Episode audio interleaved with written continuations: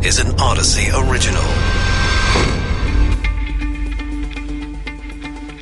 This is Coronavirus Daily World on Pause. I'm Charles Feldman from the KNX Audacy Studios in Los Angeles. And I'm Mike Simpson. The president laid out a big goal not too long ago, said he wanted 70% of adults in the country to have at least one vaccine by the 4th of July.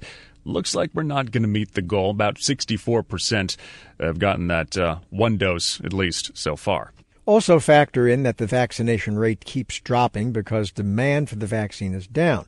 So, we'll look into whether we can get to herd immunity. If you've been vaccinated, your private, personal, and medical information in the hands of the Pentagon. Is that a good thing? Let's start with the president's vaccine goal. Dr. Gregory Poland is director of the Vaccine Research Group that's at the Mayo Clinic. Doctor, how much does it really matter if we get, you know, 64% of adults versus 70 and when you add in those who had natural infections, aren't we up there anyway?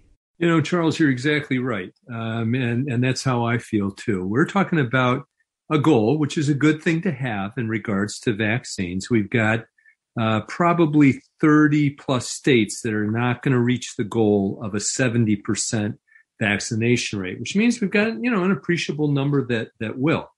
But when you look at the idea of herd immunity, which is why that rough 70% was chosen, you really have to add in those who have been immunized plus those who have been infected. And I think when you consider that, we will be there. How sure are we about how long natural immunity lasts versus the vaccine, though? I mean, will we see people who didn't get the vaccine but had COVID a few months back end up getting COVID again since it's still going to be out there? I mean, this we know. It's going to circulate because that's what it does until you completely snuff it out, and we're not going to completely snuff it out. Well, that's right, Mike. And you know, when you when you look at, for example, a study that was done by the C- CDC, looking from January to April, there had been about 101 million vaccinees. They detected 10,000 breakthrough cases. Okay. That's a really small fraction. And most of those are going to be people who had uh, immunosuppression, underlying comorbidities, et cetera. So by definition, we don't know how long this will go. We're not even at, you know, a year and a half yet uh, in terms of uh, infection, not even at a year for those who have been uh, uh, vaccinated. So what will happen is there'll be a very close eye kept on whether we're starting to see more and more breakthrough infections. And if so, are they in people who have been previously infected but not immunized or in vaccinees? And that will determine what the next step is, for example, a booster dose. And, and, that actually raises an interesting question in terms of timing. And I was wondering about that the other day. So, uh, you know, at what point does a decision have to be made whether or not people need who have been vaccinated need to have a booster shot? Because if you all of a sudden announce, say in I don't know September first, that uh, yeah we've decided that everyone needs a booster shot now. Well, then we're kind of right back where we, we started from with trying to get a whole bunch of people in a short period of time to get booster shots.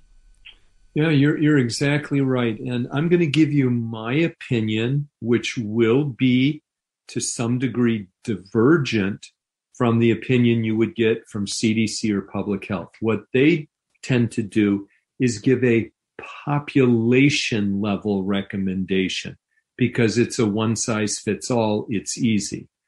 What I think we would be better to do is follow the science. In other words, young, healthy people are very unlikely to lose immunity after infection or uh, vaccine inside of a year.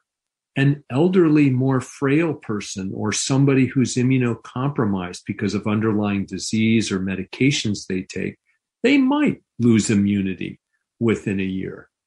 The other aspect of this, and still somewhat unknown, is this is a race between vaccine and variants. The more infections that occur, the more mutations. The more mutations, the greater the chance that the virus will learn how to escape previous immunity, whether it's from vaccine or previous infection. I'm wondering for, you know, younger, healthier people who haven't gotten the shot yet, if there was a way to tell them, hey, you know, this isn't an every year thing, two shots every year. It's every five years. Maybe it's a decade shot. That would be great news. And then maybe in their head it goes, oh, okay, that I can do. I'll go get that. I don't have to worry about this for a long time instead of thinking I have to go get a Pfizer shot every year and get two of them for the next three years. I, I, like that, Mike, and I and I think you're likely to be right. As a matter of fact, I think when we're talking about young, healthy people who get the vaccine, they're going to have long-lasting immunity. Now, one thing that's confusing to people, they think of immunity as antibody levels, and those are important. But we also have another arm of immunity called T cells or cellular immunity, which also are important. So I think we're going to find out this is speculation. We haven't been two, three, four, five years yet. I think we're going to find out in young, healthy people who get the vaccine, which raises very high antibody levels, they're going to be protected for some years. How many years? We don't know yet. Well, and, and one quick question because we're going to run out of time. Do you have to wait five years to find out whether or not it lasts five years?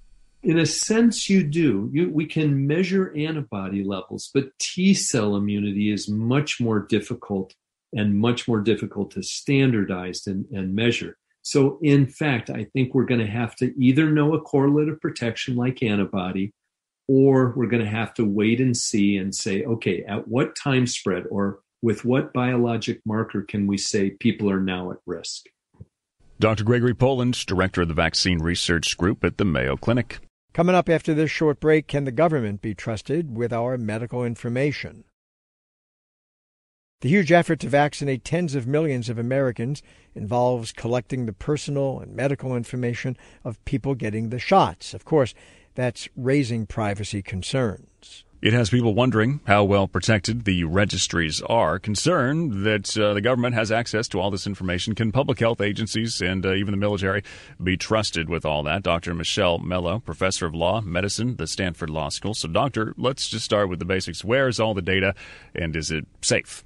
Sure. So, for decades, states across the country have maintained immunization registries. They are usually used for childhood vaccines, but anytime you get a vaccine, uh, you will be asked whether you mind your information being shared in your state's immunization registry. And unless you opt out, which most people don't, the information goes in there. And the COVID vaccine isn't any different. Although, uh, did they ask people if they wanted to opt out for the COVID vaccine? I know a lot of people who got it, and I don't know of anyone who was asked if they can opt out. I seem to remember a button on CVS said I could, but You then could? again, I could be making that up right now, so I don't know. I mean, do, do you do you know? Are you asking me? Yeah. So, so this is part of the by law. There's a section of the California Health and Safety Code that gives people uh, the ability to have a privacy notice that's distributed at the point of care, and again to affirmatively opt out. If you do nothing, you're presumptively in the database. Okay, so my info is there, unless I've said no. What happens with that info? Am I sure that it's protected? Because then we get into other things, like if we're going to have passports, and then if you've got to check in with the concert for your vaccine. And this is now a whole bunch of places instead of just the one place. So it's important to know that the Health and Safety Code in California makes this information very securely protected. Um, uh, arguably even more so than other kinds of healthcare information. It specifically names the types of organizations that can query this database and get access to it and the purposes for which they can query it. And those parties are limited to federal, state, and local health officials doing public health surveillance work, schools and child cares that have to enforce immunization requirements, other agencies, as are allowed by other laws, like foster care systems that have to make sure that kids are vaccinated, and the WIC program, uh, where vaccination is an important part of their health uh, program, insurers that are being billed for these vaccines, and healthcare providers who sign an agreement with the California Department of Public Health pledging to keep this information confidential. So it's highly protected. And it's certainly not the case that an airline or a concert venue could simply call up the California Department of Health and figure out if you're in the database. No, but but but if I go through uh, just in the past year the numbers of companies that have been hacked, uh, almost all of of whom said prior to being hacked that the information they had was secure. uh, the list is quite voluminous. So, how do we know that the guarantees of data security are going to actually happen? Well, let's keep two important concepts separate in our minds. One is confidentiality and privacy, and that's what I've been talking about. The law says who is permitted to access this database and what purposes they are permitted to access it for. Then there's security. That refers to protection of data against unauthorized uses. And any database, of course, is vulnerable to hacking. The more sensitive the information in the database, the more we want to be careful that adequate security safeguards are in place. State and federal security laws require these databases to keep adequate protections. But as we know as consumer, no, no database is completely safe. That doesn't stop us from storing all other aspects of our health information in electronic health records. Yeah, I was going to say, I mean, we've said it before on this show, right? The security aspect, the second one. We can all probably assume that anyone and anything can be hacked at any time. So they know what toothpaste I use. They probably know everything else about me, too.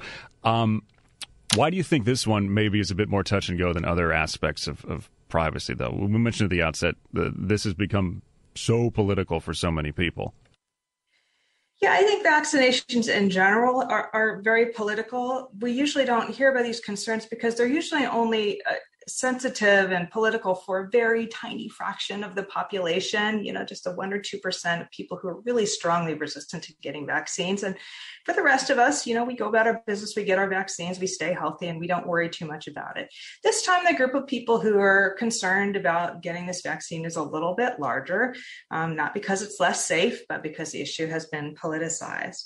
The other factor in play, I think, is that you know, public health in general is a kind of a while you were sleeping field. There's a lot of work that goes on in the background of our everyday lives that is invisible to us.